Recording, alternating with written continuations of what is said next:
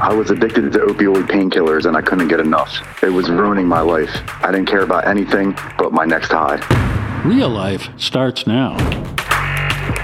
This is Real Life Radio Show with Anh Le. I felt alone. I felt lost. I felt scared. Real stories, I was so desperate in living such a dark and callous life. real people, I was thinking there was no purpose for my life. There's no reason for me to be here. real problems. I told my dad, if you try to take these drugs, I'm gonna kill you. One solution God. Hope is a person, and his name is Jesus. And now your host, Anh Le. Hi, this is Evangelist Anh Le. Welcome to the Real Life Radio Show, where we're going to talk to real people who had real problems but found answers in a real God.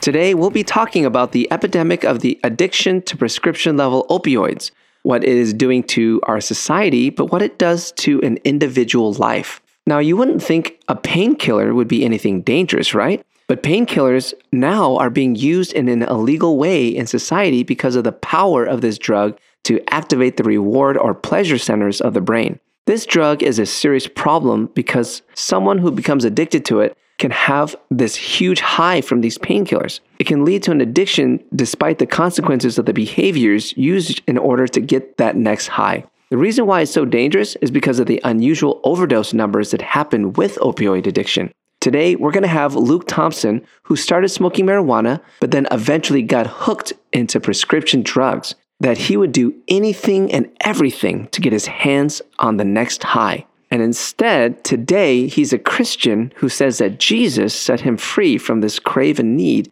for these opioids. Luke, welcome to the show. Hey there. Luke, I'm so glad you're here with us, man. I'm glad that you made it past this opioid addiction, which I'm understanding it's quite a difficult thing to shake off. Now, when you were so addicted to these opioids, did you ever think you would get set free back then? I would say when I started, it was experimenting and it kind of quickly got into where I couldn't stop. Wow. But in my mind, I would say I didn't want to stop. Like I enjoyed it so much that I didn't want to stop. Yeah. But after probably like six months or so, I was to the point where I was completely hopeless. Really? Uh, yeah, really kind of suicidal to the point where I was too afraid to do it. So you knew that at that moment you probably could not get off. It was too much of a draw, too much of a pull. Is that right? Yeah, I kind of felt like I was meant to be a drug addict my whole life, honestly. Oh my gosh, that's crazy. Now, help us to understand what happened in your life for you to get hooked on these drugs. Tell us a little bit about your childhood. Did anything traumatic happen in your life that shaped you to be more susceptible to drug use, do you think? Well, I would say that I was raised in a broken family. My dad was in and out. Mm. That was, you know, really tough for me. We moved quite a bit as well. So right as soon as I started to make friends, we would move. Mm. And I just kind of felt like I'd never fit in and I would have to, you know, act one way around one group of friends and then act another way around other groups to fit in. And then what do you do when they're all in the same room? And if you're Oh. trying to be multiple people at one time, it like really creates anxiety. Like a chameleon. So basically, Yeah. you really crave that acceptance from people when you're younger. Exactly. Yes, sir. Wow. And I think a lot of people, though, have that, but maybe from the broken family, maybe you didn't get that growing up as a child. You really craved for that attention. Is that right? Yeah, I mean, I just didn't know how to be a man. I didn't know how to be a boy. Like, I just didn't know. Mm. You know what I mean? I didn't have a whole lot of male figures that were consistent in my life. Well, your father left you when you were like in a younger age. Is that right? Well, I mean, he had his own battles, was in and out. He tried very hard. And from my perspective, being in addiction, I would probably have not even done what he did. Mm. You know what I mean? He definitely tried I see. and made a lot of effort and he really cared. But when you have that monkey on your back, you can only, So he was addicted himself. yeah, I see. yeah. Now, what was your first experience with drug use and what drug was it? marijuana when I was 12. Somebody left some weed at a basketball court. No way. Yeah, I mean, I knew my brother was messing around with it and I had planned to try it sometime with him, Yeah. but it was just kind of like there. And I was like, let me try it. And I loved it. So you're smoking a joint that's just left out in the open. You don't even know who was smoking it and you just toked it up. Exactly. Yes, sir. Oh my gosh. So what was it like? Were you like, wow, or no good, or how did you respond to it? I felt like this is what I'd been missing my whole life. Really? Yeah, just, I didn't care. Like, I had a lot of anxiety growing up and I just didn't care. Hmm. I lacked confidence and I had all the confidence in the world. Marijuana made everything seem better for a short time. For a short time. So in this moment, you're like, whoa, I can have all this really quickly. But as a teenager, I understand marijuana became your life, and that despite getting into trouble, you still persisted in this drug use. What was the drug doing for you, and why couldn't or wouldn't you stop? Yeah, I mean, I was arrested numerous times. Marijuana was the only thing that really mattered to me. Hmm. Like, I still cared about people and I felt bad, you know, for not being a good son or brother or Yeah. nephew or friend. Yeah. But ultimately, like, my life revolved around getting money to go smoke more weed to, you know, escape. Wow. What was it doing for you? I mean, I know it gave you that feeling better feel, but was it doing something else for your life too as you're growing up as a young man? So, I mean, I would say, you know, if I was depressed, it would make me happy. Mm. If I was happy, it would make me happier. Oh, It seemed to make everything better from that perspective. I see. So you felt like it was part of your life. You needed it. You couldn't Yeah. live without it. Yeah, it was my identity very quickly. Now, I understand you try to hide this from your mom. Yes. Like how though? Because it smells. Yeah, it does. But cologne, mouthwash, eye drops, climbing in windows, skipping school, all that kind of stuff. Okay. And your mom for a while had no clue? For a short period of time, she had no clue. Short period. Okay. Say maybe a couple months. I was pretty slick about it. Like I wasn't like all day, every day smoking. I would, you know, try to do it at the right time that I wouldn't get caught. Like before school or something like that? Or when was the times? Yeah, before school, or I would just make sure that I wasn't completely stoned out of my mind before I came home, or mm. I'd wait till she went to bed. That was normally my golden time. Oh. Yeah, and sneak out the window, and yeah, I see. And what, do it with your friends or sneak out the window and just do it outside? with my brother, Oh, and also with friends, whoever. I see. But I like to smoke just with my brother or a couple close friends. Now, when you got caught though by police, mom, you know, parents, did this change your outlook on yourself or on your future? No, honestly, you know, the first time I got arrested, my mom was very upset and, you know, had very strict consequences. Wow. But I was very good at saying whatever I needed to say in order to get out of trouble. Wow. Like I wouldn't be grounded the next day, but, you know, a couple weeks. Mm. And I would do all the right things and do my chores and say, I'm sorry and that's a mistake. And, you know, just say whatever she wanted to hear. Wow. Now, is that a natural personality thing that you had going on from before, like for other things, or was it just the marijuana had that much of a pull on you that you learned it? I think that I'm very convincing just naturally. I see. So you were like totally using all your skills to get to the weed, basically. Yeah, exactly. Yeah. Wow. So it seemed to be doing it for you for a while, but I understand eventually it wasn't enough and you got into prescription medicine painkillers. Tell us about that. How did that happen? Uh, yes, it was either a friend got a prescription for their tooth getting pulled or I did. I see. But I know as soon as I took it, I felt like Superman. Amazing. Wow. Well, because opioids, they really release a lot of dopamine, which is that feel good drug. Yep, exactly. And dopamine is usually like when you eat or like sexual activity. That's what, you know, that part of the brain does. So basically, it was like, whoa, like this is amazing. Like, did you like it more than marijuana? Yes, for sure. And I didn't really know what I was getting into Hmm. and I didn't know how to get it.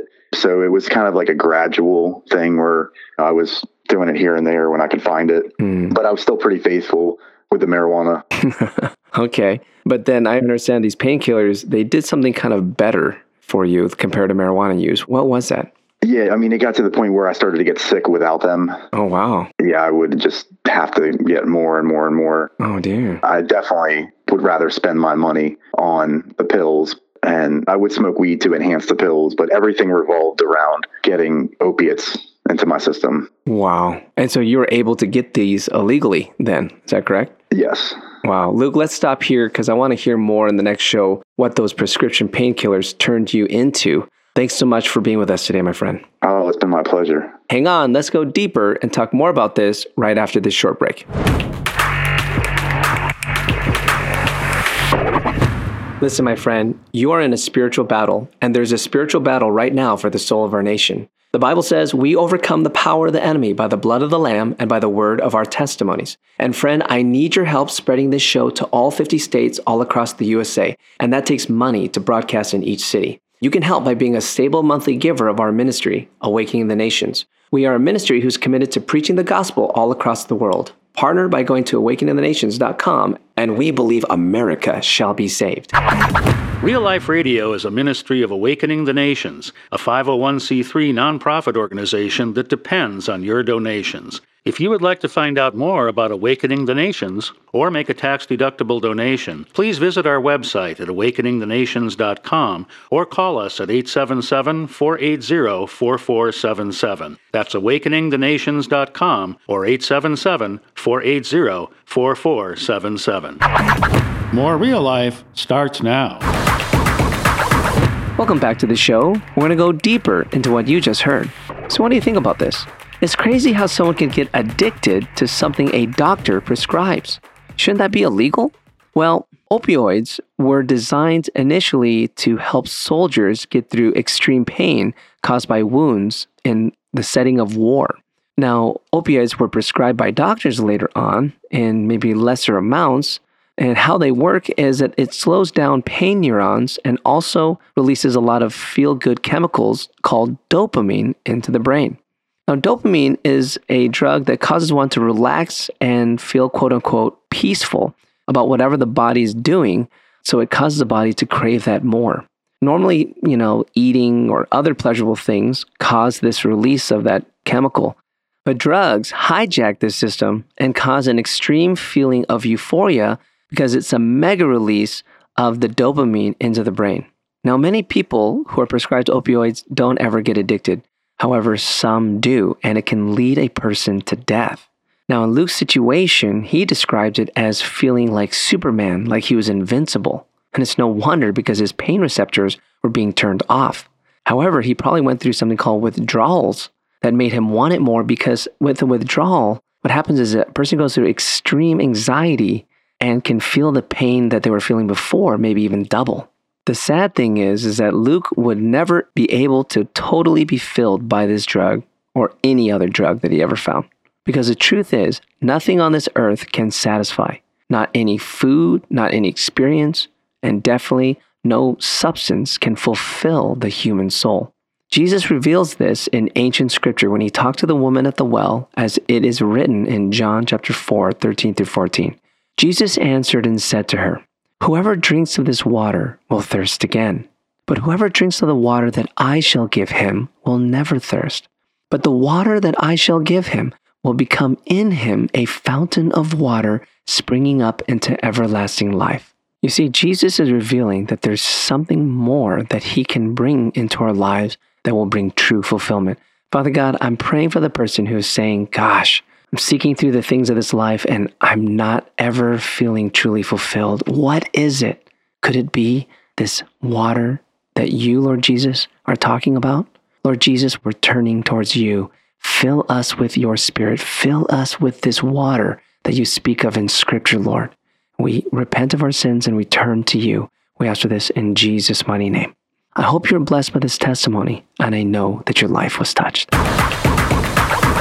If you want to know more about us or to make a tax deductible donation, please check us out at awakeningthenations.com. That's awakeningthenations.com. See you next time.